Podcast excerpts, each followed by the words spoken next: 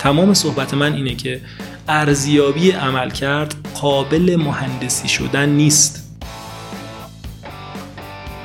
کسی که توی رینگ بازی مدیریت عمل کرده مدیر مستقیمه نه منابع انسانی. HR کنار رینگه فوقش می‌تونه مدیر رو یه بادی بزنه یه ماساژی بده چهار تا تکنیک بهش یاد بده.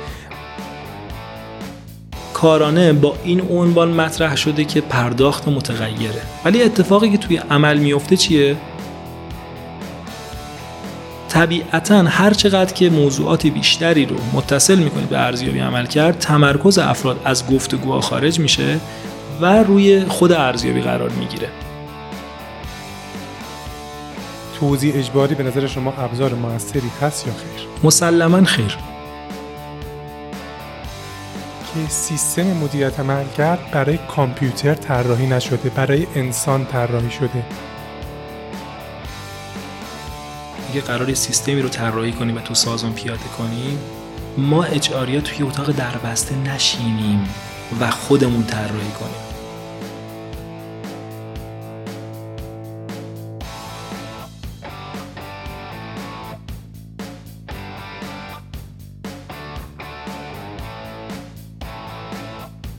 سلام. هاشام نوید هستم و شما دارید به هفدهمین قسمت پادکست منسان گوش می‌دید. این پادکست درباره مدیریت منابع انسانی و رفتار سازمانیه. این قسمت داره در شهریور ماه 1402 منتشر میشه و درباره مدیریت عملکرد و چالش هاشه.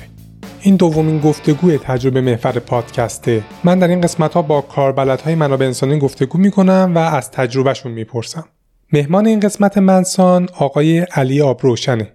علی آبروشن جز افرادیه که به گفته خودش بنا به اتفاق وارد field H شده. اما طی ده سالی که تو این حوزه است همواره سعی داشته که متخصص این حوزه مدیریتی باشه و هر جا حضور پیدا می‌کنه تاثیر خوبی بذاره. تحصیلات علی دکترای مدیریت منابع انسانی دانشگاه تهرانه. مدرک بین‌المللی PHRI از مؤسسه HRCI هم داره و در چندین شرکت داخلی و خارجی از جمله مپنا، گلرنگ، اسنپ و دنون در function های مختلف HR کار کرده. حدود چهار سالم میشه که در کنار position های تمام وقتش به تدریس در حوزه منابع انسانی به ویژه مدیریت عملکرد مشغوله. به بیان خودش این تدریس ها که عمدتا برای همکارای خودش در سایر سازمان هاست احساس اثرگذاری خوبی بهش میده. برای کسی که دوست دارن بیشتر با علی آبروشن آشنا بشن من آدرس لینکدینشون رو در توضیحات پادکست می‌ذارم.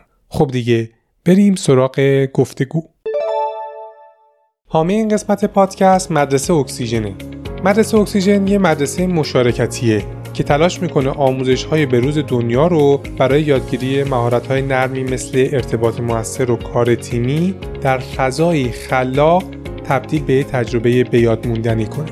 تیم اکسیژن سالهاست رویدادهای بزرگ و کوچیکی رو به شکل تعاملی، مفهومی و انسان محور طراحی و اجرا می‌کنن. و شعارشون ورود هوای تازه به کار و زندگیه. در ده سال گذشته حدود 170 برند مثل همراه اول، ایرانسل، هایپرستار، دکتر عبیدی، زرین رویا و دیجیکالا بهشون اعتماد کردن و تا حالا تجربه آموزش 33 هزار نفر رو در کارنامهشون دارن که به نظر خودم آمار قابل احترامیه. تیم فنی مدرسه یه وب اپلیکیشنی رو توسعه دادن به اسم ریکو در ریکو اعضای یه سازمان یا مؤسسه دور هم جمع میشن و هم بازخورد میدن و از هم بازخورد می‌گیرن. به عبارتی ریکو یه شبکه اجتماعی مبتنی بر نقاط قوته که منجر به بهبود عملکرد و تجربه همکاری و توسعه فرهنگ سازمانی میشه. پیشنهاد می‌کنم به سایت o2rico.ir برید و برای آشنایی با پلتفرم ریکو درخواست بدید که هم فاله و هم تماشا. اگه هم بگید از طریق پادکست منسان باشون آشنا شدید 10 درصد به 10 سازمان اول تخفیف میدن. آدرس سایتشون رو در توضیحات پادکست می‌ذارم. حتما سر بزنید. ممنون از مدرسه اکسیژن بابت حمایت از پادکست منسان.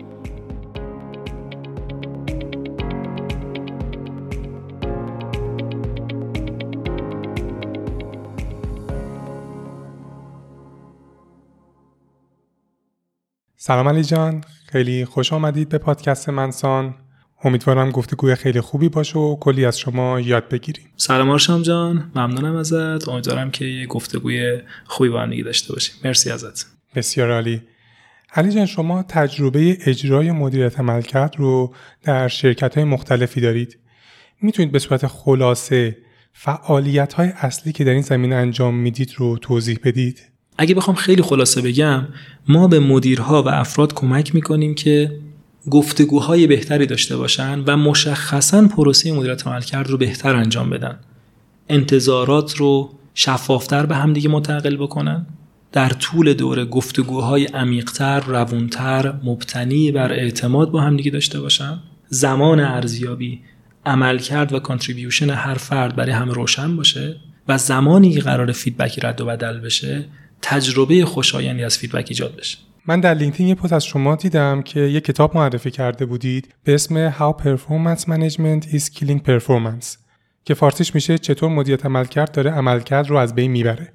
اتفاقا دیدم دیو اولریچ هم کامنت گذاشته بود زیر پستتون. این عنوان منو به فکر فرو برد که ما منابع انسانیا داریم از ابزارهای مختلفی در مدیریت عملکرد استفاده می‌کنیم و بعضا نمی‌دونیم چرا استفاده می‌کنیم و هدف اون ابزار چیه. برای همین به قول کتابی که شما معرفی کردید سیستم های مدیریت عملکرد ما حتی بعضی موقع باعث میشه عملکرد از بین بره. به نظرم بهتر همین ابتدای قسمت صحبت کنیم انتهای راه مدیریت عملکرد چیه. قراره به چی برسیم من ازت اجازه می‌خوام یه خورده برگردم به عقب. ببینید از همون ابتدایی که سازمان های انتفاعی شکل گرفتن خیلی زود متوجه شدن که باید یک مبنای منطقی و مشروعی برای تقسیم منافعی که به دست میاد بین افرادشون داشته باشن. از اونجایی که خب هیچ معیاری منطقی تر و مشروعتر از عملکرد برای تقسیم این منافع نیست مفهوم ارزیابی عملکرد شکل گرفت که سازمان بیاد و عملکرد افراد رو ارزیابی کنه که بعدش منافعی که به دست اومده رو بیاد و تقسیم بکنه فقط میبخشید منظور از منافع پول و پاداش و اینجور مسائل دیگه یا چیز دیگه هم شامل میشه؟ هر منافعی که به دست میاد می‌تونه یک فرصت در واقع ارتقا باشه می‌تونه یک position باشه می‌تونه یک title سازمانی باشه می‌تونه پول باشه. هر منافع مادی و معنوی که افراد می‌تونن ازش بهره مند بشن. در واقع یک سری منابعی شما دارید. اون منابع در مد نظر منابع و منافعی که محدوده و طبیعتا یک سازمان انتفاعی باید بیاد و برای افرادش این رو در واقع تقسیم بکنه. خب سالها شرکت ها صرفا درگیر ارزیابی عمل کرد بودن و تمام تلاششون رو می‌کردن که ارزیابی های دقیق تری داشته باشن. اما کم کم خب متوجه شدن که این ارزیابی ها که معمولا هم کمی و عددی اتفاق میفته نه تنها نمی‌تونن مبنای منصفانه و مشروعی برای تقسیم این منافع و منابع فراهم بکنن بلکه منجر به هیچ رشد و توسعه هم نمیشه. این شد که کم کم مفهوم مدیریت عملکرد شکل گرفت. و به صورت ضمنی و بعضا صریح در واقع توافق شد که هر ارزیابی قبلش نیاز به شفاف سازی انتظارات داره و بعدش هم باید feedback داده بشه تا منجر به رشد و توسعه بشه. اما این هم کفایت نمی‌کرد. در واقع اومدیم جلوتر و دیدیم اون چیزی که منجر به توسعه میشه صرفا ست کردن انتظار ارزیابی و feedback نیست. بلکه نیاز به feedback و به صورت کلی گفتگوهای پیوسته ای وجود داره بین مدیر و اون در واقع هم تیمیش. گفتگوهایی که الزاما جای ثبت نمیشن معمولا غیر رسمی هن و اچ هم نقشش صرفا تحصیل کننده است و مدیرا رو توانمند می‌کنه که گفتگوهای بهتری داشته باشن. چیزی که از صحبت شما فهمیدم این که مدیریت عمل کرد قرار آدما رو توسعه بده. خیلی توی منابع انسانی صحبت هست. میگن خروجی مدیریت عمل کرد رو به پول وصل نکنید. می‌خوام یه راجع به این صحبت کنم چون توی ذهن من یه تعارضی ایجاد میشه. مدیریت عمل کرد کلا سیستمیه که خیلی از مدیرا وقت می‌گیره خیلی از همکارا وقت می‌گیره و اینکه باید هدف گذاری کنن ارزیابی کنن بازخورد بدن. خروجی این سیستمی میشه که یه سری می‌فهمیم یه سری آدم عملکردشون فوق العاده است یه سری آدم عملکردشون خوبه یه سری هم قابل بهبود و بده. ولی میگم خب اینو فهمیدی ولی بر این اساس پاداش نده. می‌دید منطقه حداقل پس چجوری من فرق بین یه آدم های پرفورمر رو با عمل کرده بالا رو با یه کسی که عمل کردش خوب نیست تمایز قائل بشم بین این دوتا؟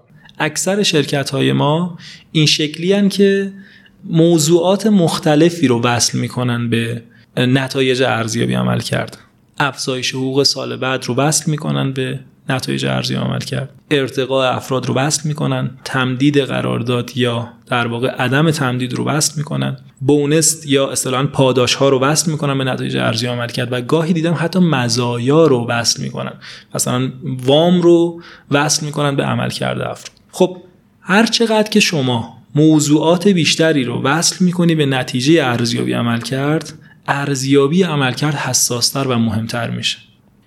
و گفتگوها زمان ارزیابی به جای اینکه در رابطه با توسعه فرد باشه به جای اینکه گفتگوهای معناداری شکل بگیره که من چطور می‌تونم از این بهتر باشم.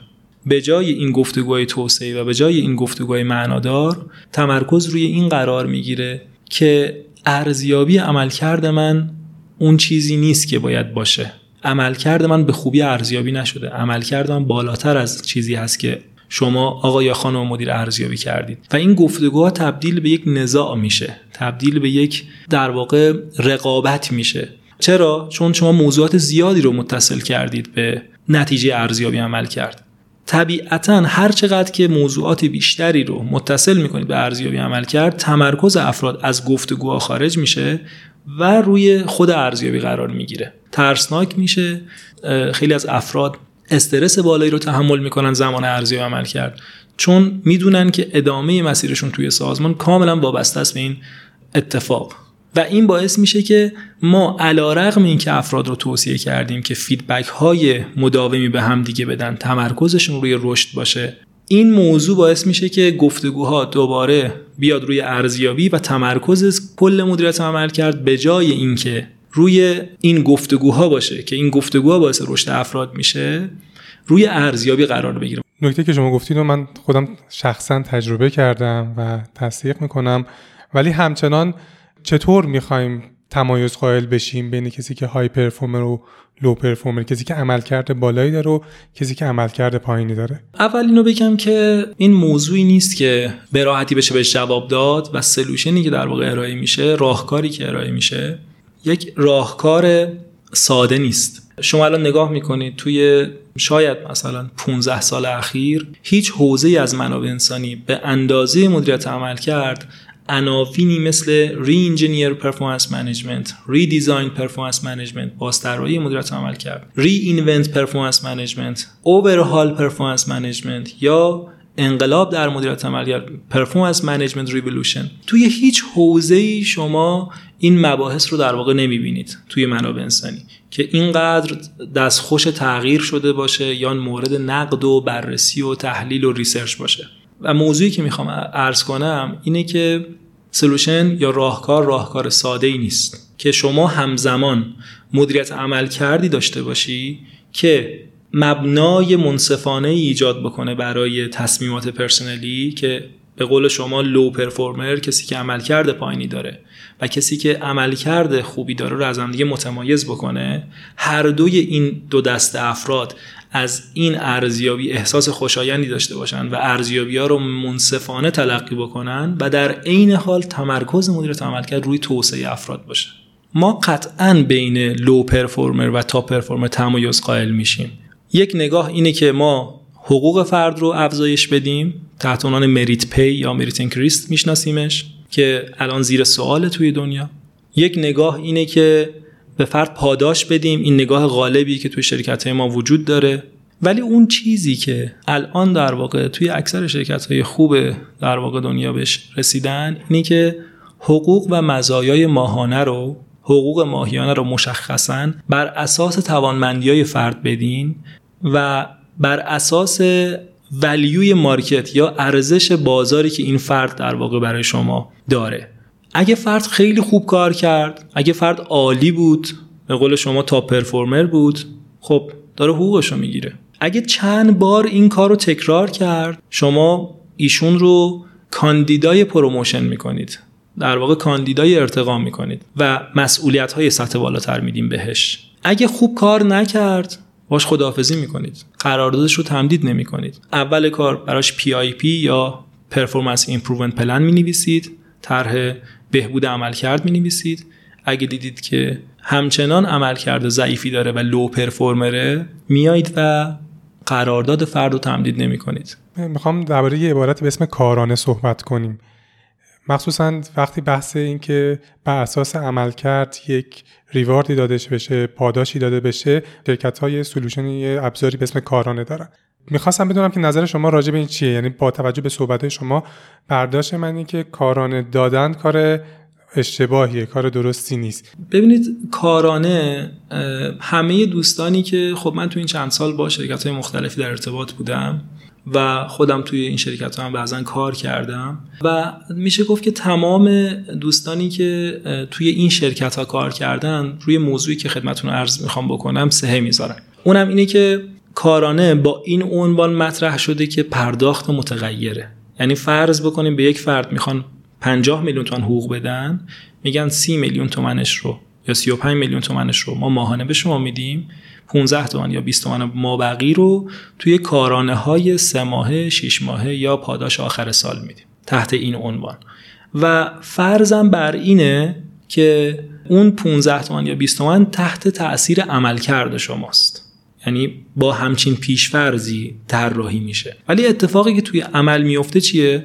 اکثر شرکت هایی که تقریبا میشه گفت که همه شرکت هایی که دارن کارا نمیدن من با هر شرکتی صحبت کردم گفتن که عملا اون پرداخت دیگه متغیر نیست. همه روی بازی 95 درصد تا 100 درصد رو بازی 90 درصد تا 100 درصد دارن دریافت می‌کنن کارانه رو. دیگه variable pay دیگه نیست. دیگه پرداخت متغیر نیست. fixed pay ه. پرداخت ثابته. خب من اینجا عرضم اینه. اگه پرداخت ثابته چرا این من روی حقوق نمیارم این رو؟ یه شرکتی چند وقت پیش باشون صحبت می‌کردم. گفتن که ما انتظارمون از مدیرانمون اینه که کارانه رو کاملا متغیر ببینن و همه افراد رو رو بازه 95 تا 100 ندن و خودشون هم انتظار نداشته باشن که رو بازه 90 تا 100 دریافت بکنن و بپذیرن که این کارانه بخشی از عملکردشونه و بپذیرن که یک پرداخت متغیر. سوالی که ازشون پرسیدم این بود که آیا شما توی جذب به فرد وقتی خواستین جذبش کنید این دیالوگ رو داشتید یا نداشتید؟ که فلانی بیا اینجا 12 تا حقوق داریم ما 6 تا کارانه داریم 18 تا حقوق شما دریافت می‌کنید. این دیالوگ رو داشتید یا خیر؟ خندید و گفت داشتیم. این حکایت خیلی از سازمان های ماست. من یه نکته به حرف شما اضافه کنم. فکر کنم یکی از دلایلی که شرکت ها مبلغ کارانه رو روی حقوق هم نمیارن بحثای کاهش هزینه است دیگه. یعنی که حالا پاداش بر اساس عمل کرد شما هزینه کمتری میدی بیمه کمتری میدی و یکی از دلایلی که شرکت ها میرن به سمت کارانه دادن به نظرم اینه و انگیزه مدیریت عمل کردی زیاد نداره حداقل برداشت من اینه. خب این درسته کاملا ولی ساید ایفکت هایی داره. کارانه دادن یک سری عوارضی داره. یکیش اینه که دست شما رو توی جذب میبنده.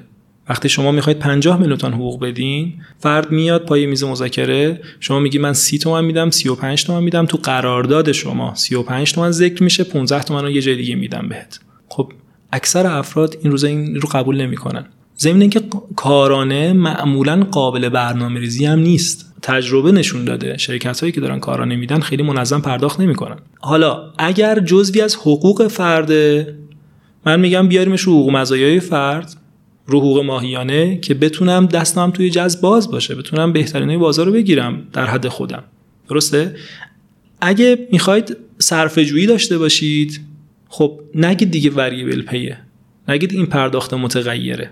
به پرسنلتون اینجوری القا نکنید. بگید این پرداخت ثابته. من یک کوچولو خودم اینو توش تغییر ایجاد می‌کنم که بگم آره این پرداخت متغیره و مشمول یه سری موضوعات نشه.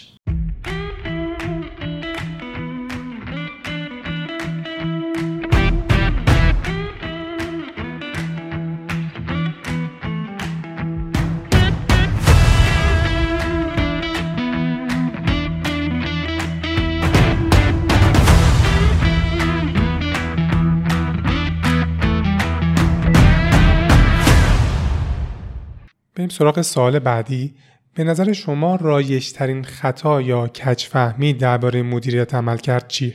با توجه به تجربه که تو این سالا دارم و فضای شرکت هامون رو دیدم میشه گفت که مهمترین خطایی که وجود داره اینه که تصور بر اینه که من باید یک سیستم ارزیابی عمل کرده کاملا کمی عددی و دقیق داشته باشم که کاملا خالی از قضاوت انسان باشه و کاملا به صورت ابجکتیو به صورت عینی و به صورت خودکار ارزیابی افراد رو به من بده. یه همچین تصوری الان توی شرکت های ما هست. خود من درگیرش بودم. گاهی ازم خواستن که همچین سیستم هایی رو بنویسم. می‌دونن که امکان پذیر هم نیست. ولی ایدئالشون اینه. ایدئالشون اینه که سیستمی داشته باشن که KPI تعیین کننده باشه کاملا مبتنی بر KPI کاملا مبتنی بر شاخص بدون قضاوت و در نهایت در قالب یک عدد ارزیابی عملکرد رو ارزیابی عملکرد افراد رو مجموعه بده. این چه چالشی داره؟ چه چالشی ایجاد می‌کنه؟ شدنی نیست. تو یک کلمه بخوام بگم شدنی نیست. به چند تا دلیل. اول اینکه ما همه مشاغل رو نمی‌تونیم براشون KPI تدوین کنیم. خیلی از مشاغل توی سازمان هستن که ماهیت روتین یا فرایندی ندارن که ما براشون KPI بنویسیم. عمدتا خب می‌دونیم شاخص metric key performance indicator یا KPI که اینا جای همدیگه هم الان داره استفاده میشه ولی خب تعریف خودش رو داره. برای مشاغلی که ماهیت روتین دارن. ماهیت فرایندی دارن تکرار میشن. شغلهایی که ماهیت پروژه‌ای دارن. توی فضای منابع انسانی مثال بزنیم. کارشناس جذب در نظر بگیرید. یک شغل فرایند محوره. فرایندی داره که می‌دونه از کجا شروع می‌کنه و کجا تموم می‌کنه. و این فرایند تکرار میشه. اونجا شما می‌تونید KPI شاخص یا متریک تدوین بکنید. مثل time to fill ولی کارشناس توسعه منابع انسانی که داره روی فرهنگ سازمانی شرکت کار می‌کنه رو ببینید. امروز روی فرهنگ سازمانی کار می‌کنه فردا پروژه جانشین پروری داره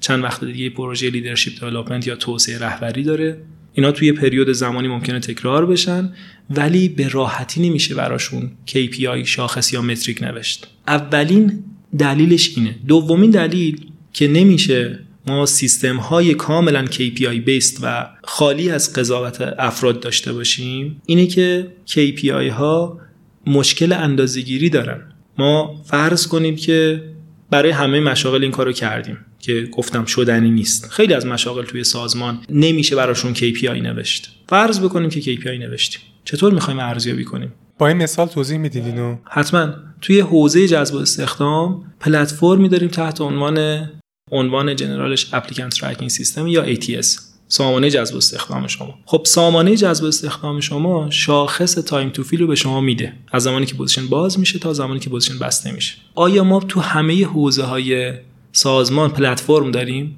نداریم. و این data ی ورودی این متریک یا شاخص رو از کجا می‌خواید بیارید؟ از خود افراد می‌خواید بگیرید؟ و این وضعیتی که داریم توی کشور داریم می‌بینیم برای حل کردن این مشکل یک واحدی ایجاد میشه تحت عنوان طرح و برنامه تحت عنوان سیستم و روش ها تحت عنوان واحد استراتژی و میان تلاش می‌کنن که این data ها رو اصطلاحا جمع آوری کنن ولی موفق نیست. چون راستی آزمایی validation این data امکان پذیر نیست. وقتی data رو از خود فرد داری می‌گیری. پس مشکل اندازه‌گیری میشه دلیل دومی که ما نمی‌تونیم نمی‌تونیم یک سیستم KPI base داشته باشیم. خیلی به نکته قشنگ اشاره کردین الان قشنگ ذوق کردم. اینکه ما توی هدف گذاری هامون ماهیت کار و ماهیت شغل رو در نظر نمی‌گیریم. یعنی یه سری کارها هستن به قول شما فرایند دارن. KPI راحت میشه روش. مثلا برای کال سنتر میشه راحت KPI تعریف کرد. برای خط تولید میشه KPI تعریف کرد. این کارا کارهایی هم هستن که از دید من حداقل. خیلی کارایی توشون مهمه. یعنی شما خطای کمتری باید بکنید. کارهای درست مشخصه کارهای درست چیه تعریف شده و شما باید خطای کمتر کنید. ولی اون بعد ما یه سری کارها داریم مثل شغلها داریم که لازمش اینه که شما اصلا فرصت اشتباه کردن داشته باشی فرصت خطا کردن داشته باشی.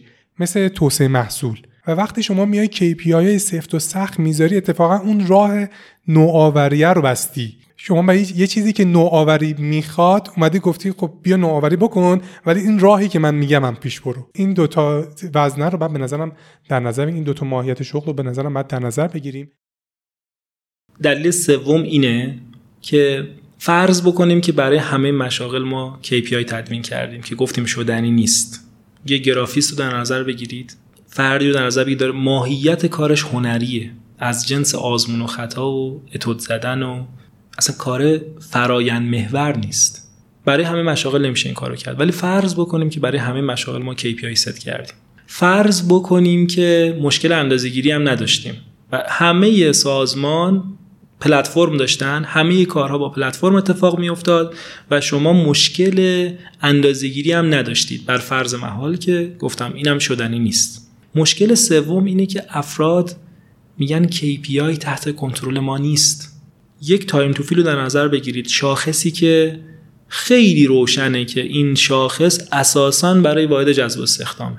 ولی همین شاخص کاملا روتین مشخصه که هیچکس شکی نداره که این برای ارزیابی عملکرد واحد جذب استخدام می‌تونه استفاده بشه.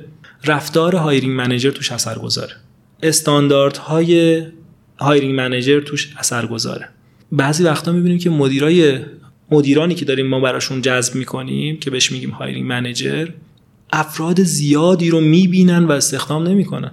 این مشکل از کارشناس جذبه؟ خیر.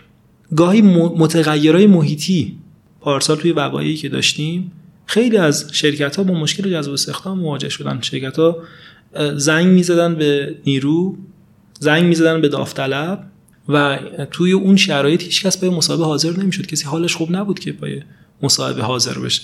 این متغیر محیطیه که اثر گذاره. گاهی برند شما ضعیفه.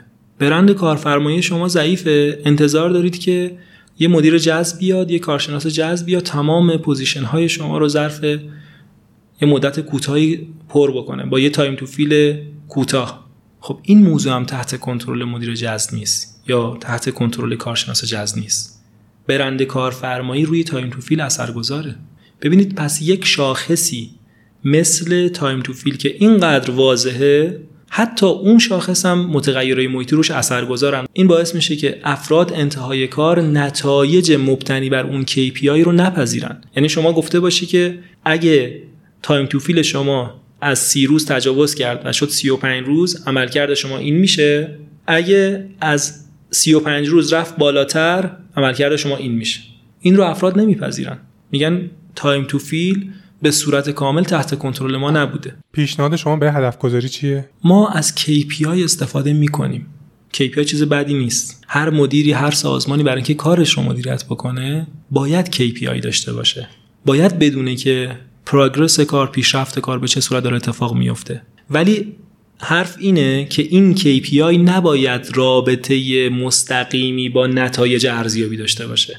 من باید KPI رو اگه ست می‌کنم زمان ارزیابی هم به KPI توجه کنم هم به متغیرهای محیطی. من اون فاز هدف گذاری رو بهش میگم ست کردن انتظار. این واژه یا این عبارت بهتر از در واقع هدف گذاریه حالا تو اون ست کردن انتظار گاهی از OKR استفاده می‌کنم گاهی یک KPI می‌ذارم برای مشاغلی که ماهیت پروژه‌ای دارن ممکنه یک پروژه‌ای تعریف بکنم. انتظارم رو تو هر قالبی که هست مطرح می‌کنم. می‌رسم زمان ارزیابی. زمان ارزیابی هم اون توافقم رو در نظر می‌گیرم هم تمام متغیرهای محیطی. اینکه فرد منابع لازم رو داشته یا نداشته. آیا شرکت تغییری توی مسیرش ایجاد کرده یا نکرده توی این مدت؟ آیا کسایی که باید همکاری می‌کردن با این فرد همکاری لازم رو داشتن یا نداشتن؟ آیا فرد به اندازه کافی خودش تلاش کرده یا تلاش نکرده؟ خیلی وقتا حالا توی سیستم هایی که OKR مبنای این در واقع ست کردن انتظارات هست یه OKR 40 درصدی ارزشش از یه OKR 60 درصدی بالاتره. پس هر چیزی رو به عنوان انتظار ست می‌کنی انتهای کار زمان ارزیابی نباید اون رو کاملا مبنای ارزیابی قرار بدی و باید شرایط محیطی منابع فرصت ها همه موضوعات رو کنار همدیگه ببینی و این باعث میشه که شما نتونید یک فرمول بنویسید برای ارزیابی عمل کرد تمام صحبت من اینه که ارزیابی عمل کرد قابل مهندسی شدن نیست.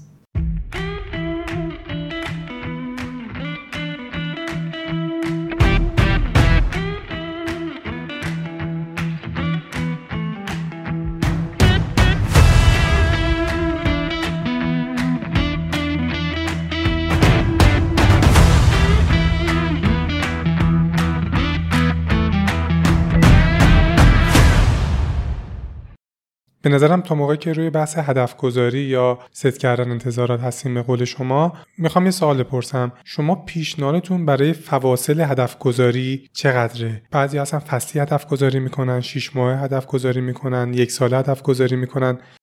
یه زمان درستی وجود داره یا نسبت به هر شرکتی ماهیت کاری فرق داره؟ معمولا شرکت هایی که به صورت سنتی مدیریت عملکرد رو انجام می‌دادن اینها بازه زمانیشون یک ساله هست یا یک ساله بوده. یعنی وقتی میگیم traditional performance management یا مدیریت عملکرد سنتی عمدتا با یک بازه یک ساله مواجهیم. بعضی از شرکت ها اومدن برای اینکه cycle performance management رو کوتاهتر بکنن که توسعه بیشتر اتفاق بیفته گفتگوهای بیشتری اتفاق بیفته feedback داده بشه و از این قبیل موضوعات. بازه رو کوتاه کردن به سه ماه ولی سه ماه هم به اندازه کافی زمان خوبی نیست که ما یک سری کارها و پیشرفتهایی رو انجام بدیم و خیلی کوتاهه. به همین دلیل الان یک توافق زمینی توی شرکت های خوب وجود داره که بازه مطلوب مدیریت عمل کرد 6 ماه باشه. نکته بعدی که دوست دارم راجبش صحبت کنیم بحث مسئولیت مدیریت عمل کرده همکاراست. معمولا خیلی بین مدیر دایرکت منیجرها و مدیرای مستقیم و منابع انسانی ها همیشه دعوایی هست که مسئول این قضیه کیه؟ به نظر شما کیه؟ یعنی HR مسئول مدیریت عملکرده یا مدیر مستقیم؟ قطعا مدیر مستقیم که اصطلاحا بهشون میگیم line managers HR صرفا تسهیلگره. یا من همیشه این شکلی میگم HR architect معماره تو سازمان. و قطعا owner مدیریت عملکرد line managers هستن. line manager ی که انتظار ست می‌کنه. line manager ی که تو طول دوره کنار فرد حضور پیدا می‌کنه coach ش می‌کنه بهش feedback میده جلسه one on one باش می‌ذاره. گاهی ممکنه که اون انتظاری که ست کرده رو تعدیل بکنه بنا به شرایط محیطی. همه این موضوعات با line manager ه زمان ارزیابی عملکرد line manager ی که ارزیابی می‌کنه. feedback رو line manager ی که میده. من HR مأموریتم اینه که اون رو توانمندتر بکنم شرایط رو براش تسهیل بکنم که بهترین کار رو انجام بده. این نکته رو که گفتین یه تشبیه جالبی از دکتر شامی به ذهنم رسید الان. تشبیه جالبی کرده بودم. می‌گفتن کسی که توی رینگ بازی مدیریت عمل کرده مدیر مستقیمه نه منابع انسانی. چون اونه که داره تلاش می‌کنه عرق میریزه ضربه رو اونه که داره می‌خوره. اچ کنار رینگه. فوقش می‌تونه مدیر رو یه بادی بزنه یه ماساژی بده چهار تا تکنیک بهش یاد بده. ولی کسی که توی رینگه در واقع مدیر مستقیم یا line manager اون فرده. این موضوع خیلی مهمیه. حالا به نظرتون شما چطور می‌تونیم تعارض رو حل کنیم؟ چطور میشه فرهنگ سازی کرد که مدیرها نقش خودشون رو در مدیریت عملکرد ایفا کنن؟ یه خورده این موضوع بالا دستیه یعنی یک نگاه کلانی اول لازمه. اونم اینه که من اساسا مدیرام رو accountable حوزه خودشون ببینم و اختیار لازم رو بهشون بدم. اولین اتفاقی که باید بیفته اینه که سازمان به مدیرهاش این شکلی نگاه کنه. منابع لازم رو بهشون بده. اون منابع بخشش بودجه است بخشش نیروی انسانیه بخشش فرصت تصمیم گیریه بخشش فرصت اثرگذاریه. وقتی من مدیر رو اکاونتبل کردم یا اصطلاحا پاسخگو کردم و منابع لازم رو بهش دادم خب هر مدیری با خودش میگه که من یک سری ابزار دارم یک سری منابع دارم یک تیمی از افراد دارم و بهتره که از اینها بهتر استفاده کنم تا نتایج بهتری رو خلق بکنم. وقتی این اتفاق افتاد مدیرا پذیرا میشن. میپذیرن که مدیریت عمل کرد برای اونهاست. این اولین اتفاقه. حالا کارهای جزئی تری ما توی منابع انسانی می‌تونیم انجام بدیم. اینکه برای مدیران جلسه بذاریم آموزش بذاریم باهاشون خودمون گفتگو کنیم گایدلاین تهیه کنیم راهنما تهیه کنیم از این کارا زیاد میشه کرد. ما هم توی شرکت های قبلی که خود من در واقع متولی این موضوع بودم از این کارا زیاد کردم. ولی اصل داستان اون نگاه بالا دستیه. ادبیات منابع انسانی رو که نگاه می‌کنیم مدیریت عملکرد همیشه کنارش یه عبارت هست به اسم بازخورد مستمر یا Continuous Feedback. یکی از نصیحت های همیشگی ما منابع انسانی به مدیرام این بوده که شیش ماه یه بار یا یه سال یه بار بازخورد دادن دیر و تاثیر نداره و مدیرا باید به صورت مستمر بازخورد بدن. ولی چیزی که می‌بینیم در عمل این اتفاق نمیفته به نظرتون چرا؟ یه خورده این بحث بحث عمیقیه. یعنی این چراییه واقعا جواب خیلی کوتاهی نداره. اول اینکه feedback ترسناک. ما به صورت تاریخی feedback رو خوب به کار نگرفتیم و این باعث شده که همه ما از feedback دادن و feedback گرفتن بترسیم. موضوع بعدی که دوست دارم بهش اشاره کنم اینه که ما feedback رو تقلیل دادیم. feedback رو کوچیک کردیم. feedback رو تقلیل دادیم به یک دستور آشپزی به یه مدل. گفتیم مدل SBI Situation Behavior Impact. از این مدل استفاده کنید برید به هم دیگه feedback ولی اتفاقی که افتاده چیه؟ رابطه ها رو از بین بردیم. چون فقط feedback رو تقلیل دادیم به یک مدل. ببینید feedback باید در بستر اعتماد شکل بگیره. من قبل از اینکه راجع به مدل feedback به افرادم به مدیرام به دوستانم مدل بخوام بدم ما باید یاد بدیم به افراد دوستانمون مدیرامون که چطور اعتماد سازی بکنن. اعتماد به این راحتی شکل نمی‌گیره. تا زمانی که شما به من اعتماد شخصی نداشته باشی و باورت به این نباشه که من خیر شما رو می‌خوام اون feedback می‌تونه مخرب هم باشه. اعتمادم به اندازه کافی کافی نیست. ما فضای امن روانشناختی رو نیاز داریم. گاهی من به شما اعتماد دارم. می‌دونم که خیرخواه منی. می‌دونم که شما زمانی که فرصتش رو داشته باشی رفتار سوی در مقابل من از خودت بروز نمیدی. ولی ممکنه که به اندازه کافی با شما راحت نباشم که خودم باشم تو محیط کار. ممکنه به اندازه کافی امنیت روانشناختی بینمون نباشه که من تمام دغدغه‌هام رو با شما شیر بکنم. psychological safety مشخصا این سالها خیلی داره ازش یاد میشه. و میگن یکی از زیربنایی ترین متغیرهایی که باعث بهبود عملکرد تو سطح یک تیم میشه. ولی psychological safety هم به اندازه کافی کافی نیست. ما باید فضای صراحت تمام عیارم توی سازمانمون به وجود بیاریم. radical candor. اینکه من personally شما رو care می‌کنم به صورت شخصی دغدغه های شما رو میشنوم دغدغه های شما برام مهمه ولی راجع به کار هم با همدیگه کاملا جدی هستیم. و هر زمان که نیاز بشه من شما رو challenge می‌کنم. و این رو این فضای صراحت تمام عیار رو تو تیممون ایجاد می‌کنیم. یعنی psychological safety نباید حمل بر nice بودن بشه. اینکه من صرفا یک مدیر خوبی هم هوای همتیمیام رو دارم. من جایی که نیاز هست باید challenge شون هم بکنم. اتفاقا اون challenge باعث رشدشون میشه. وقتی این اتفاق افتاد وقتی من این فضا رو تونستم شکل بدم فضای مبتنی بر اعتماد فضایی که توش psychological safety حاکمه و فضایی که مبتنی بر radical candor یا صراحت تمام عیاره. حالا من می‌تونم مدل بدم که برید feedback بدید ما اخیرا اومدیم توی دنون. کمپین ایجاد کردیم تحت عنوان conversation is all. باورمون به اینی که گفتگو همه چیزه و feedback رو تقلیل ندادیم صرفا به یک مدل. روی بستر ارائه feedback کار کردیم.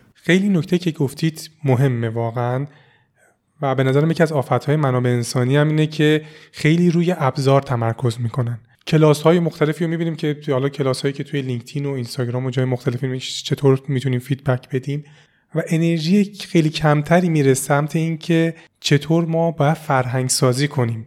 چطور اون بستره رو باید ایجاد کنیم که feedback داده بشه. نه اینکه صرفا اینکه به مدیر یاد بدیم که ساندویچی feedback نده. این نکته خیلی خوبی بود که اشاره کردید. ممنونم.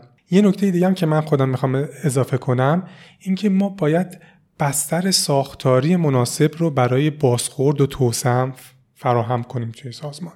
شما نمی‌تونی از مدیر انتظار داشته باشی که نقش توسعه‌ای برای تیمش داشته باشه وقتی 15 تا نیروی مستقیم داره و 15 نفر بهش ریپورت بدن. اگر می‌خوای برای مدیر نقش توسعه قائل بشی بازخورد بده که افرادش رو توسعه بده. حالا یه مقاله من که میخوندم اینکه در نهایت 5 نفر 6 نفر نیروی مستقیم داشته باشه بهش گزارش بدن. از مدیری که 15 تا 30 نفر نیروی مستقیم داره نمیشه انتظار نقش توسعه داشت برای همکاراش. نکته داری شما اضافه این موضوع ساید دیگه هم داره. اونم اینه که شما وقتی تعداد نفرات زیر مجموعه یک مدیر رو زیاد می‌کنید دارید فرصت ماکرو منیج رو از اون مدیر دارید می‌گیرید و از این نظر مثبت و به افراد زمان و فرصت لازم رو می‌دید که خودشون تصمیم بگیرن خودشون کار رو پیش ببرن مدیر وات رو بگه و هاو رو و اینکه چگونه در واقع اون وات به دست بیاد اون رو خود افراد تعیین می‌کنن. حالا نکته ای که هست اینه که مدیرانی که 15 نفر 20 نفر یا 30 نفر دارن باشون کار می‌کنن دیگه قرار نیست که به لحاظ technical ی روی کار کاملا مسلط باشن. اینها قراره people management رو انجام بدن. اگر role این مدیر رو ما وزن غالبش رو روی people management تعریف بکنیم اون موقع وقت داره. ولی اگه قرار شد که تمام این سی نفر تمام کاراشون به لحاظ technical ی با مدیرشون چک تیک بکنن زمان دیگه برای feedback نمیمونه. شرکت هایی که به این سمت رفتن یعنی تعداد افراد زیر مجموعه یک مدیر رو زیاد کردن که مدیر فرصت micro manage نداشته باشه و اختیار لازم رو به اون تیم بدنه عملیاتی شرکت بده. اونا هستن که دارن خلاقیت و نوآوری و اینها رو از خودشون نشون میدن و سازمان رو جلو می‌برن. همچین سازمان هایی role اون مدیر رو people management تعریف می‌کنه. خیلی نکته جالبی بود. خیلی نکته یعنی شما دارید میگید اگر هم قرار تعداد نیروها زیاده و مدیر قرار نقش توسعه داشته باشه به افرادش حداقل بیایم تکنیکالا رو ازش بگیریم. خود تیم رو یا خود اون فرد رو پاسخگوی بخش تخصصیش بکنیم.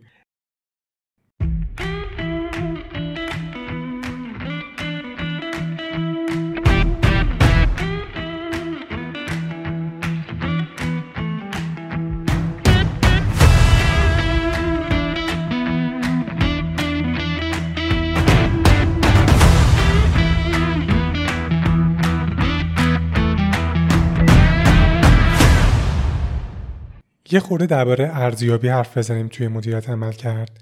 احتمالا می‌دونید یکی از چالش های مدیریت عمل کرد اینه که مدیرها به همه امتیاز بالا میدن.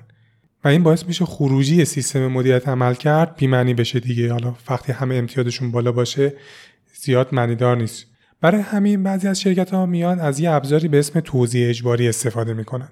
اینجوری مدیر دستش در امتیاز دادن باز نیست و اگر به یکی امتیاز بالا بده مجبور به یکی دیگه امتیاز پایین تر بده. دوست دارم کمی درباره توزیع اجباری حرف بزنیم.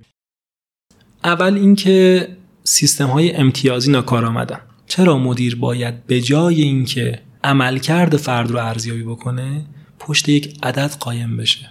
اتفاقی داره میفته اینه. ما عملکرد افراد رو ارزیابی نمی کنیم عملکرد افراد رو بررسی نمی کنیم یک امتیاز میدیم و رد میشیم ازش. و چون امتیازه و چون بار عددی داره و چون label می‌زنیم به افراد که شما این فلان عدد شدی نمرات بالا میدیم. و چون شما موضوعات مختلفی رو به نتایج ارزیابی عملکرد متصل کردید هیچ مدیری نمیاد نمره پایین بده. چون حقوق فرد رو متصل کردی به این موضوع. چون bonus فرد رو پاداش فرد رو متصل کردی به promotion فرد رو متصل کردی به این موضوع. خب این طبیعیه که اتفاق نیفته. من توی تکمیل صحبت شما یه مثال بزنم. خیلی مدیرا هستن وقتی همه چیز به مدیریت عمل کرد واسه باشه حتی این سناریوهای اینجوری هم ممکنه پیش بیاد که مدیر میگه فلانی مثلا تازه ازدواج کرده. بیا امتیاز عملکردش رو بالا بدم که یه پول لازم داره یه تسویق کمک بشه. این یکی از مذرات وضع کردن مدیریت عملکرد به همه چیزه.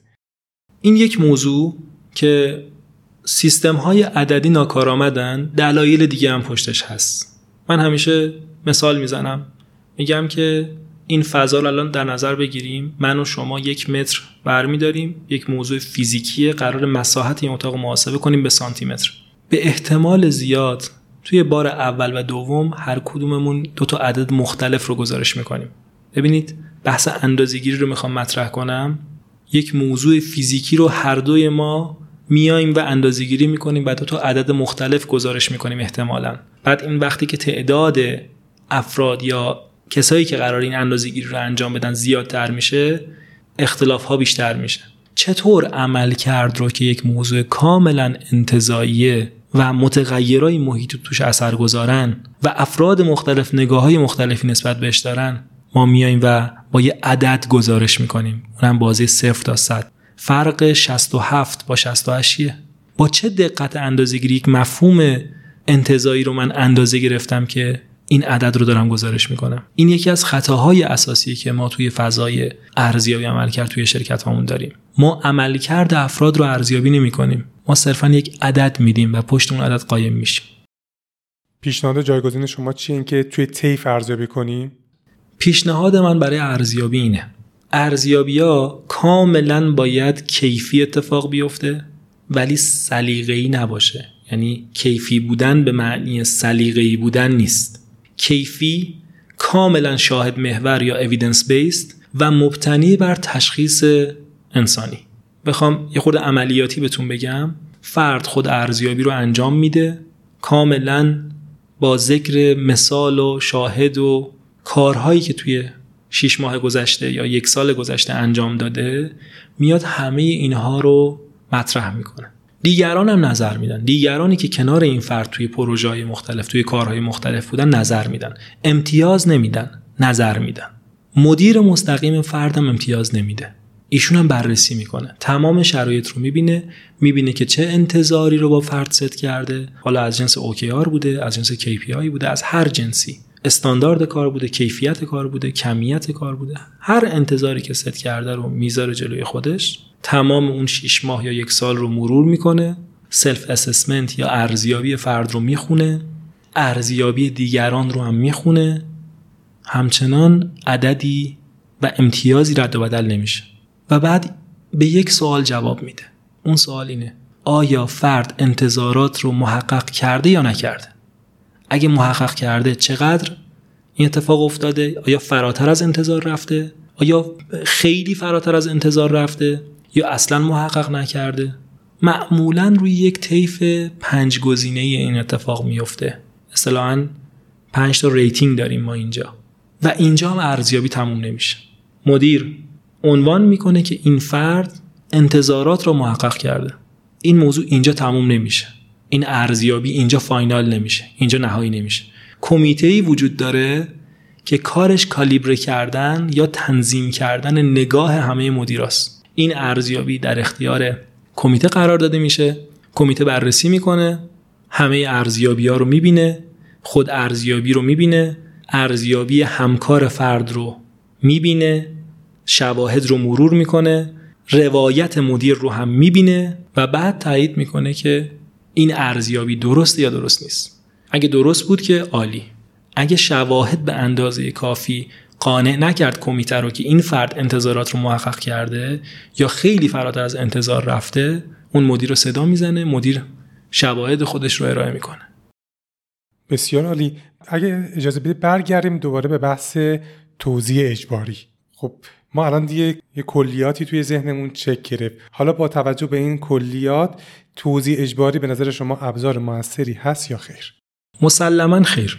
علیرغم اینکه خیلی طرفداران زیادی داره علیرغم اینکه میکسنس می‌کنه گاهی ولی به دلایل مختلف توزیع اجباری ابزار کارآمدی نیست. اول اینکه زیربنای بحث توزیع اجباری زیربنایی که الان دیگه زیر سواله. ما به صورت کلی وقتی داریم توضیح اجباری انجام میدیم ناگزیر داریم افراد رو با هم دیگه مقایسه می‌کنیم. در صورتی که مقایسه کردن افراد در فضای ارزیابی عمل کرد و در فضای مدیریت عمل کرد به صورت کلی از بیخ و بن اشتباهه. ما هر فرد رو با خودش انتظاراتی که براش ست کردیم متغیرایی که باش سر و کار داشته فرصت ها و منابع و تهدیدایی که توی 6 ماه یا یک سال اخیر باهاش مواجه بوده مقایسه می‌کنیم. نه با همکارش. رنگ نمی کنیم آدم ها رو که شما بهترینی شما ضعیفترینی. فضای تیم هم خیلی خراب می‌کنی. فضای همکاری به نظرم به شدت خراب می‌کنی این موضوع. چون پایش رنکینگه. شما وقتی که افراد رو با هم دیگه مقایسه می‌کنی این افراد دیگه تیم ورک نخواهند داشت. وقتی قراره بگی که فلانی بالاتره فلانی پایینتر ایشون رتبه یک شده ایشون رتبه پنج شده و رنگ می‌کنی آدم ها رو خب نمی‌تونی انتظار داشته باشی که اینا با هم کار تیمی داشته باشن. مترو معیار ما رفتار آدم ها رو جهت میده. این پس دلیل اول. دلیل بعدی که به لحاظ زیربنایی توزیع اجباری رو زیر سوال می‌بره اینه که عملکرد افراد یک متغیر فیزیکی نیست که از توزیع نرمال پیروی کنه. به خصوص در فضاهایی که ما با افراد و آدمای سطح بالایی سر و کار داریم. آره شاید تو یک محیط کارگری وقتی تعداد نفرات به لحاظ آماری از سی نفر بیشتر میشه این هم یک نکته که باید بهش توجه بکنیم. در واقع سی یک عدد مقدسه در توزیع نرمال. وقتی تعداد افراد از سی نفر بیشتر میشه می‌تونیم انتظار داشته باشیم توی محیط کارگری عملکرد این افراد هم روی توزیع نرمال قرار بگیره. ولی توی یک محیط تکنولوژی based گاهی یک فرد یا یک گروهی از افراد عملکردشون بسیار فراتر از دیگرانه. آقای لزلو باک CHRO سابق گوگل توی نقل قولی از یکی از مدیرانشون میگه که یک مهندس نرم افزار عالی گاهی به اندازه 300 مهندس متوسط می‌تونه ارزش افزوده برای شرکت داشته باشه ایمپکت داشته باشه اثر داشته باشه. و توی اون محیط ها عملکرد افراد روی توزیع نرمال قرار نمی‌گیره. حالا فرض بکنیم که عملکرد افراد هم روی توزیع نرمال قرار می‌گرفت که عرض کردم این, شکلی نیست. به خصوص در فضای تکنولوژی بیست موضوع بعدی که در رابطه با توزیع اجباری وجود داره اینه که به لحاظ آماری هم تعداد افراد یک تیم باید از یک عددی بیشتر باشه تا انتظار داشته باشیم ویژگی های اون تیم روی توزیع نرمال قرار بگیره. تو تیمای کوچیک تیمی که زیر ده نفر نیرو داره تیمی که زیر 15 نفر یا 20 نفر نیرو داره نمی‌تونیم انتظار داشته باشیم که عملکرد این افراد روی توزیع نرمال قرار بگیره. حداقل تعداد یک جامعه آماری برای اینکه ویژگی های اون جامعه روی منحنی نرمال قرار بگیره تو از توزیع نرمال پیروی کنه سیه. یعنی شما توی تیمای سی نفره می‌تونی انتظار داشته باشی. و اونم عرض کردم عمدتا توی فضایی که کار خیلی پیچیده انجام نمیشه و شما اساسا خیلی با افراد نالجبلی سر و کار ندارید. بسیار عالی. من صحبت های شما رو کامل قبول دارم. هم درباره اینکه امتیاز ندیم طیفی ارزیابی کنیم. هم درباره مواردی که درباره توزیع اجباری گفتید. اما همچنان یه سوال دارم. اینکه چیکار کنیم؟ اگر بخوایم طیفی هم در نظر بگیریم چیکار کنیم؟ مدیرا به همه فراتر از سطح انتظار ندن. سه تا کار میشه کرد مشخصا. اول اینکه من مرز بین هر کدوم از این rating ها رو مشخص می‌کنم. اون پنج تایی که با هم دیگه صحبت کردیم انتظارات رو محقق نکرده انتظارات رو محقق کرده فراتر از انتظار رفته بسیار فراتر از انتظار رفته و عالی بوده. هر کدوم از اینها رو من کاملا مشخصا تعریف می‌کنم مصداق‌هایی براش میارم اینقدر مرزهاش رو شفاف می‌کنم که هیچ مدیری نتونه اشتباها یک فردی رو به یک rating ی که نباید توی اون rating قرار بگیره assign بکنه. این اولین موضوع. موضوع بعدی آموزش دادن مدیراست قبل از هر ارزیابی باید مدیرا رو آموزش داد. ولو در حد یک ساعت. این کاری بوده که خود من انجام دادم. مدیرا رو آموزش میدیم که چطور ارزیابی رو انجام بدن. و موضوع آخر اینه که برای rate های بالا برای rating های بالا که دغدغه شماست و معمولا هم اتفاق میافته باید یک قیدی بذارید. بگید آقای مدیر خانم مدیر اگه خواستید یک فردی رو به rating عالی assign بکنید و بگید که ایشون rating ش عالیه حتما باید دستاورد فرد رو هم بنویسید. حتما باید قید بکنید. این فرد چه کار کرده در شش ماه گذشته؟ چه اثری گذاشته؟ اصطلاحا میگیم چه contribution ی تو سازمان داشته؟ چون اساسا واژه contribution داره جایگزین واژه performance میشه. چه contribution ی داشته این فرد که شما rating عالی بهش دادید؟ این سه کار رو میشه انجام داد. تجربه من میگه وقتی شما این کار رو انجام می‌دید و مداوما روش کار می‌کنید این جواب میده.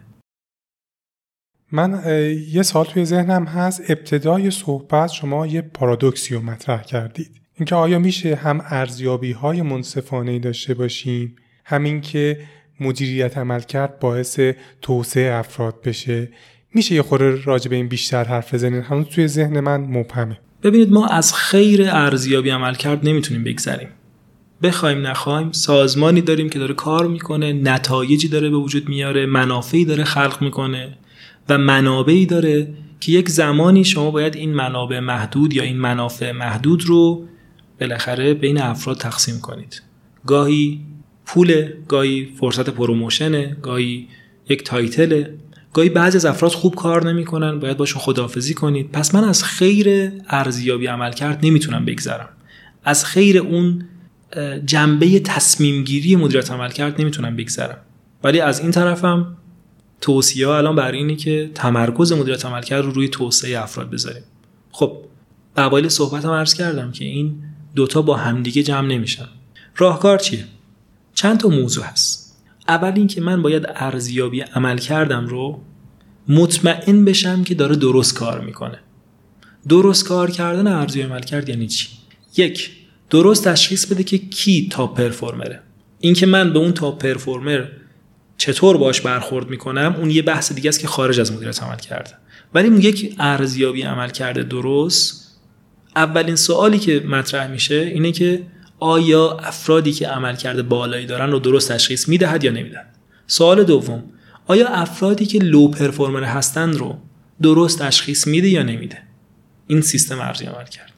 سه آدم هایی که دارند انتظارات رو محقق می‌کنن درست شناسایی می‌کنه یا نمی‌کنه؟ این سه تا سوال رو به علاوه حالا یک سوال دیگه که معمولا بحث فر بودن ارزیابی هست شما باید در نظر بگیرید که یعنی جواب بدید بهش تا مطمئن بشید که ارزیابی عملکردتون درست داره کار می‌کنه. منظورم از فر بودن اینه که افراد احساس کنن که عملکردشون منصفانه داره ارزیابی میشه و نتایج ارزیابی عمل کرد عملکرد اونها رو نمایندگی می‌کنه یعنی منعکس می‌کنه. اگه این سه چهار تا سوال رو جواب بدیم و جواب این سوال ها بله باشه من می‌تونم مطمئن بشم که ارزیابی عمل کردن درسته. خب برای اینکه این اتفاق بیفته ما از سیستم های عددی باید فاصله بگیریم عملکرد افراد رو ارزیابی کنیم نه اینکه به افراد یک عددی رو لیبل بزنیم. ارزیابی ها باید توصیفی باشن شرایط محیطی رو در نظر بگیرن کاملا شاهد محور باشن افراد مختلفی درگیرش باشن و فیلترهای مختلفی بذاریم. فقط مدیر تعیین کننده نباشه. کمیته مدیریت عمل کردی وجود داشته باشه که مراقبت بکنه از صحت ارزیابی ها. اگه همه اینا اتفاق بیفته می‌تونیم انتظار داشته باشیم که ارزیابی عمل کرده من داره درست اتفاق میفته و شما بالاخره feedback ذی‌نفعا رو می‌گیرید دیگه. feedback خود افراد رو می‌گیرید feedback مدیرا رو می‌گیرید.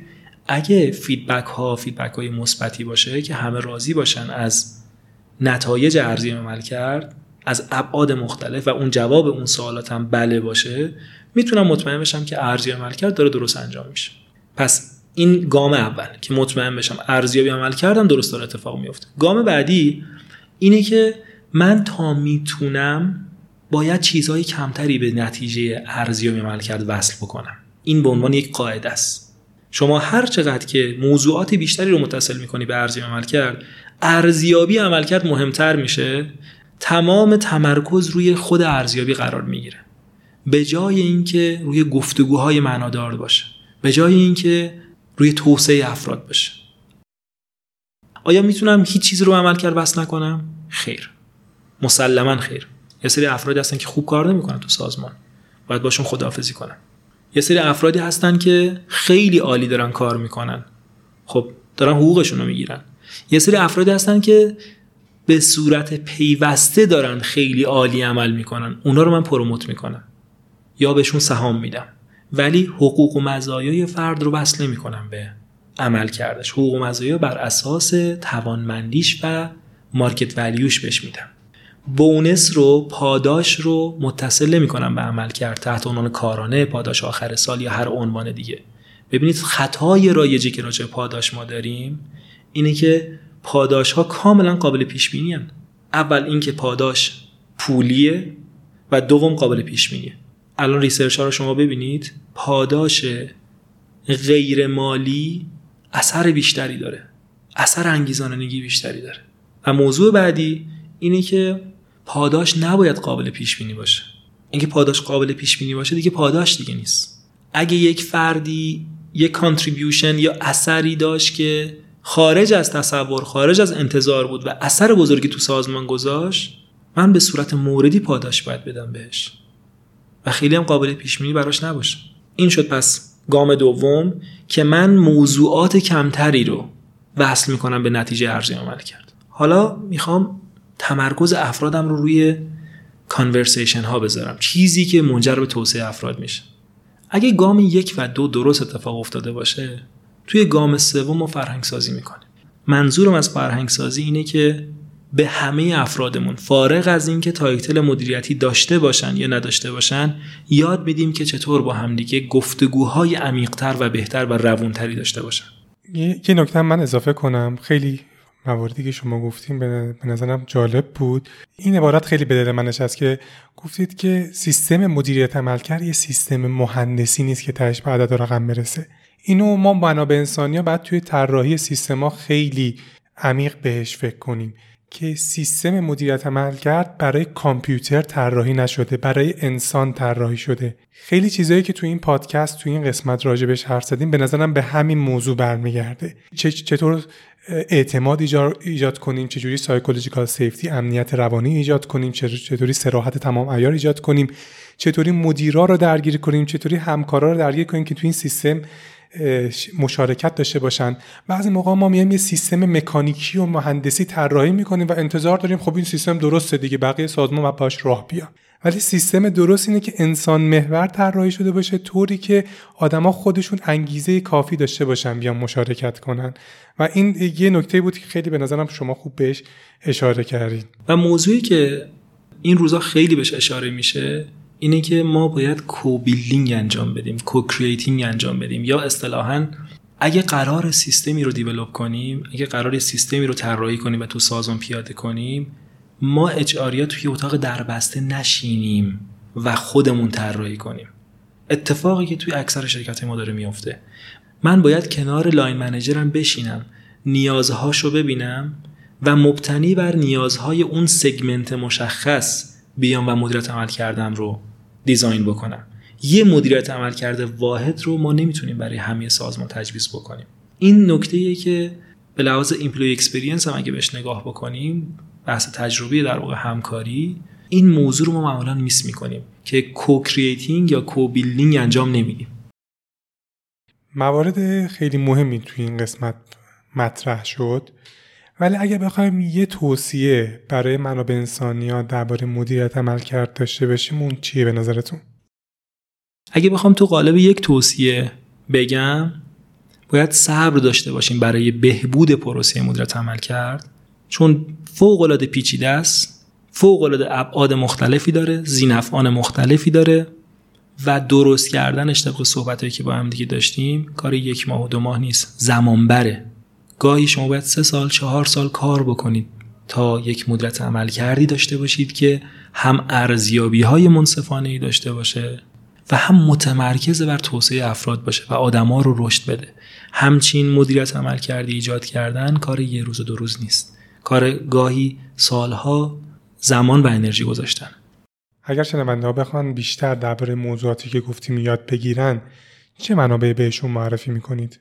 مشخصا تحت عناوینی مثل re-engineer performance management overhaul performance management این مواردی که قید کردم توی صحبت های قبل با این کلید واژه ها اگه سرچ داشته باشن خیلی مطالعات خوبی اتفاق افتاده و منابع زیادی هست که در واقع مطالعه بشه. ولی اگه بخوام صرفا یک منبع رو معرفی بکنم تو این زمینه حالا دوست دارم در واقع دو تا منبع باشه چون این دوتا واقعا جز بهترین هستن. اولیش کتاب ورک رولز آقای لزلواکه که ترجمه هم شده تحت عنوان اسرار کار و دوم کتاب میجر وات ماترز از آقای جان دوئر که این هم خوشبختانه ترجمه شده تحت عنوان مهم ها رو بسنجید. این دوتا کتاب رو نه یک بار بارها باید خوند چون حاصل سالها تجربه است. خیلی ممنونم. بابت اینکه دعوت منو قبول کردین. خیلی برای من ارزشمنده که اینقدر شما سخاوتمندانه تجربه خودتون رو به اشتراک گذاشتید. واقعا امیدوارم این یک جریانی باشه که بقیه هم ادامه بدن. از تجربهمون گفتن از ما چیزی کم نمی‌کنه. هر چقدر اکوسیستم قوی تر باشه هممون سود می‌کنیم. ممنونم آرشام جان. مرسی از شما. مرسی از این همه انرژی و خوشفکری که به خرج میده توی این موضوع و مطمئنم که اثرگذاری و جمله آخرت رو خیلی دوست داشتم. من همیشه باورم به اینه که اگه قرار سازمان هامون توی موضوع اچ و موضوع منابع انسانی به صورت کلی رشد بکنن اول ما اچ باید یه تکونی به خودمون بدیم. و دم شما گرم.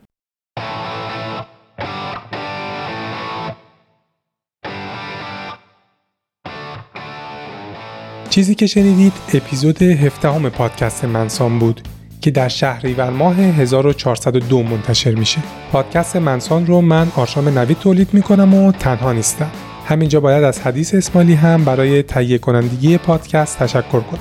اگر موضوع این قسمت یعنی مدیریت عملکرد براتون جذابه توصیه می‌کنم به قسمت های 5 و 14 هم گوش بدید. شما می‌تونید به پادکست منسان در اپلیکیشن های پادکست گیری مثل Castbox و Apple Podcast دسترسی داشته باشید. علاوه بر این اپیزودها رو در کانال تلگرام هم بارگذاری می‌کنم. در نهایت باید بگم با معرفی این پادکست به دوستان و همکاراتون یا با کامنت گذاشتن در اپلیکیشن Castbox شما در واقع دارید از ما برای ادامه تولید این پادکست حمایت می‌کنید. از اینکه با من همراه بودید از شما ممنونم. تا قسمت بعد مواظب خودتون باشید.